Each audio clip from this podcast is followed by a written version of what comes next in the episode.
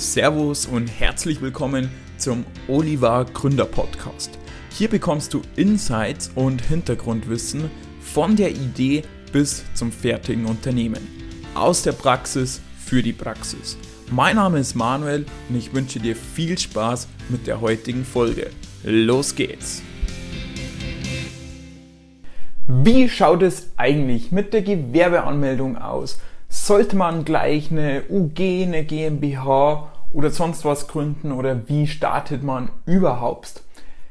Dieses Video soll nicht darum gehen, dass wir jetzt hier uns anschauen, welche Formen, Rechtsformen gibt es und was noch alles, weil dafür gibt es wirklich genügend andere Videos auf YouTube und sämtlichen anderen Plattformen, sondern heute mal meine Meinung zur Gewerbeanmeldung und zur Rechtsformwahl aus der Sicht eines Food Startups.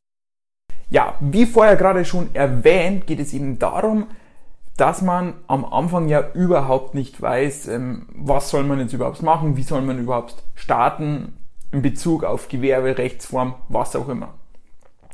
Ähm, Gewerbe muss angemeldet werden, aber eben was hängt da noch dran, welche Rechtsform. Das waren vor allem so Fragen, wo ich am Anfang wirklich ähm, gehabt habe, weil ich habe mir immer gedacht, hm, ja, Rechtsformen, wäre vielleicht nicht eine Kapitalgesellschaft besser wegen Haftungsbeschränkung etc. Lebensmittel, falls da mal was wäre oder wie auch immer, wäre da nicht eine Kapitalgesellschaft wie eine, ja, für die Gründer, die 1 Euro GmbH, die UG zum Beispiel oder vielleicht gleich eine GmbH gründen, richtig Geld reinbuttern oder ja, was könnte man sonst noch so machen?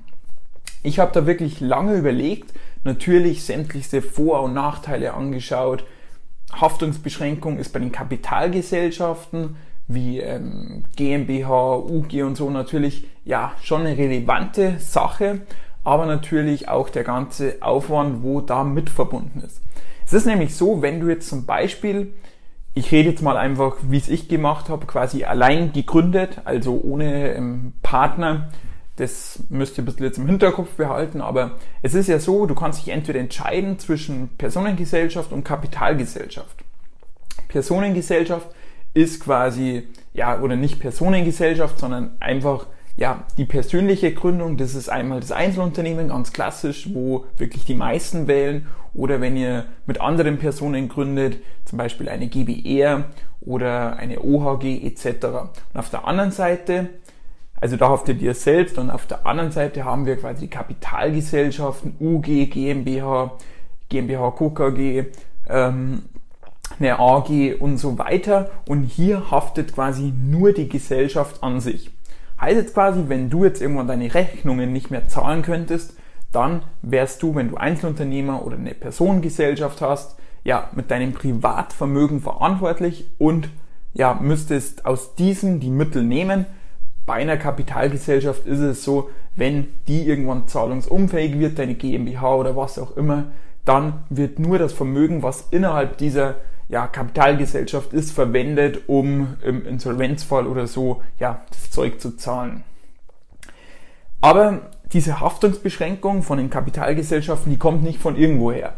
Das heißt quasi, du musst von Anfang an bei Kapitalgesellschaften doppelte Buchführung leisten. Das ist bei allen der Fall. Also da gibt es keine Grenzen oder was auch immer, sondern ihr müsst bei einer Kapitalgesellschaft doppelte Buchführung machen.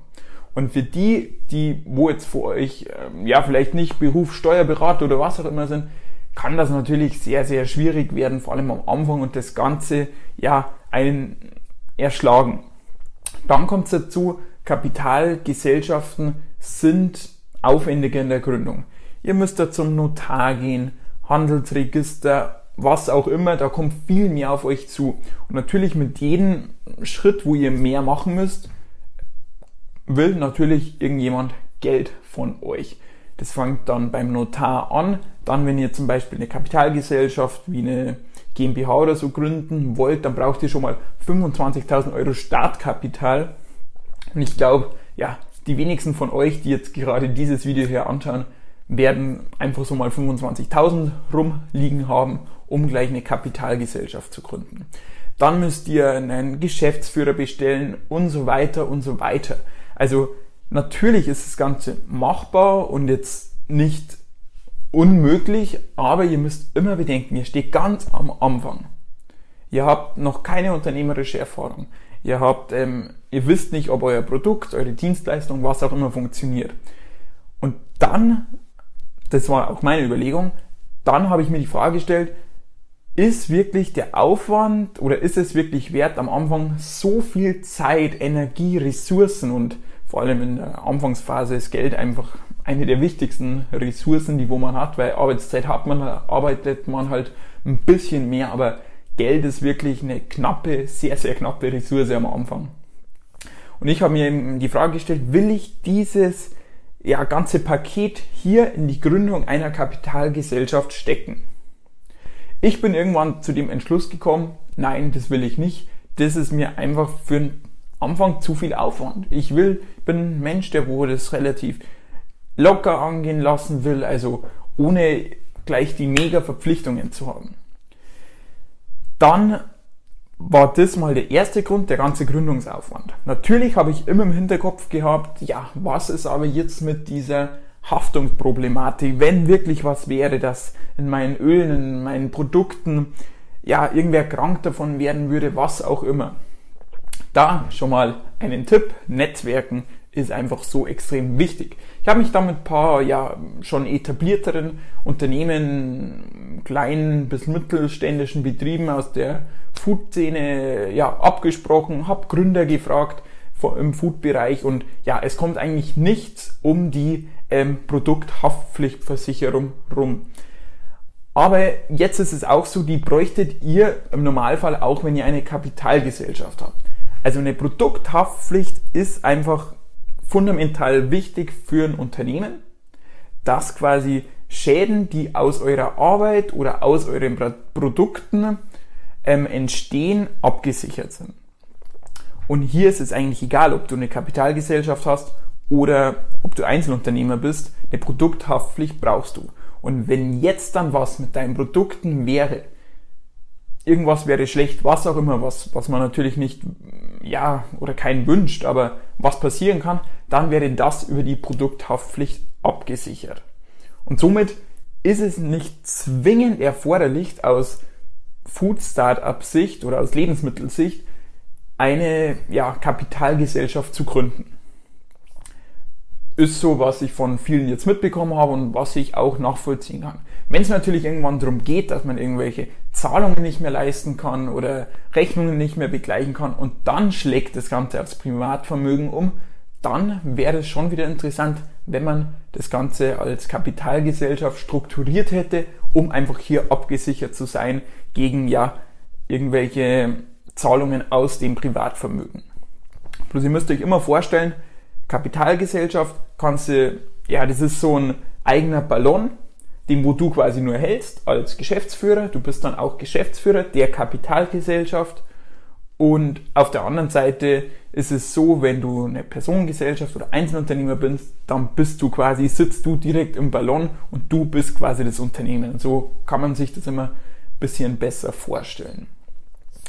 Und ja, also wie ist bei mir jetzt gelaufen? Ich habe mich dazu entschieden oder bewusst dagegen entschieden, eine Kapitalgesellschaft zu gründen, habe ja die Vor- und Nachteile abgewägt und bin so zu dem Entschluss gekommen, das Ganze erstmal als Einzelunternehmen ganz normal zum Gewerbeamt gegangen, mein Gewerbe angemeldet und das war's zu gründen.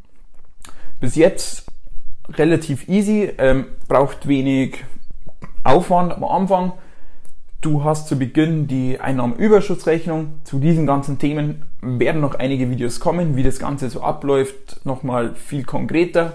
Aber hier erstmal in diesem Video die erste Entscheidung, was will ich überhaupt gründen. Und das Ganze natürlich, was ich mir auch im Hinterkopf ja, beibehalten habe, war, wenn das Ganze schief geht, ist so ein Einzelunternehmen viel schneller abzumelden, weil da gehst du einfach zum dein Gewerbeamt oder auf die Gemeinde oder wo auch immer und meldest das Ganze wieder ab wenn du jetzt eine Kapitalgesellschaft hast, dann musst du hier in einen, ähm, ja, das Ganze liquidieren und das dauert und dauert und ist alles nicht so einfach. Deswegen, wir wollen ja einfach und ja, effektiv gründen und deswegen war meiner Meinung nach oder ist auch in den meisten Fällen ein Einzelunternehmen beziehungsweise eine Personengesellschaft völlig ausreichend. Natürlich gibt es da zig andere Meinungen. Wenn du darüber mehr erfahren willst, dann musst du dich wirklich tief in die Materie einarbeiten, um wirklich alle Vor- und Nachteile auch aus steuerlicher Sicht, was auch immer, ja, herauszufinden. Oder du fragst einen Steuerberater oder was auch immer. Aber das ist jetzt kurz meine Meinung zu dem Thema, welche Rechtsform man zu Beginn wählen sollte.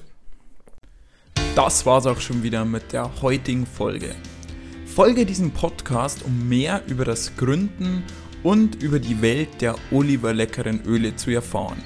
Wenn du Fragen oder Anregungen hast, schreib mir gerne eine Mail an info@olivar.de. Ich freue mich, wenn du das nächste Mal wieder mit dabei bist. Servus, bis bald, Manuel von der Oliver Genussmanufaktur.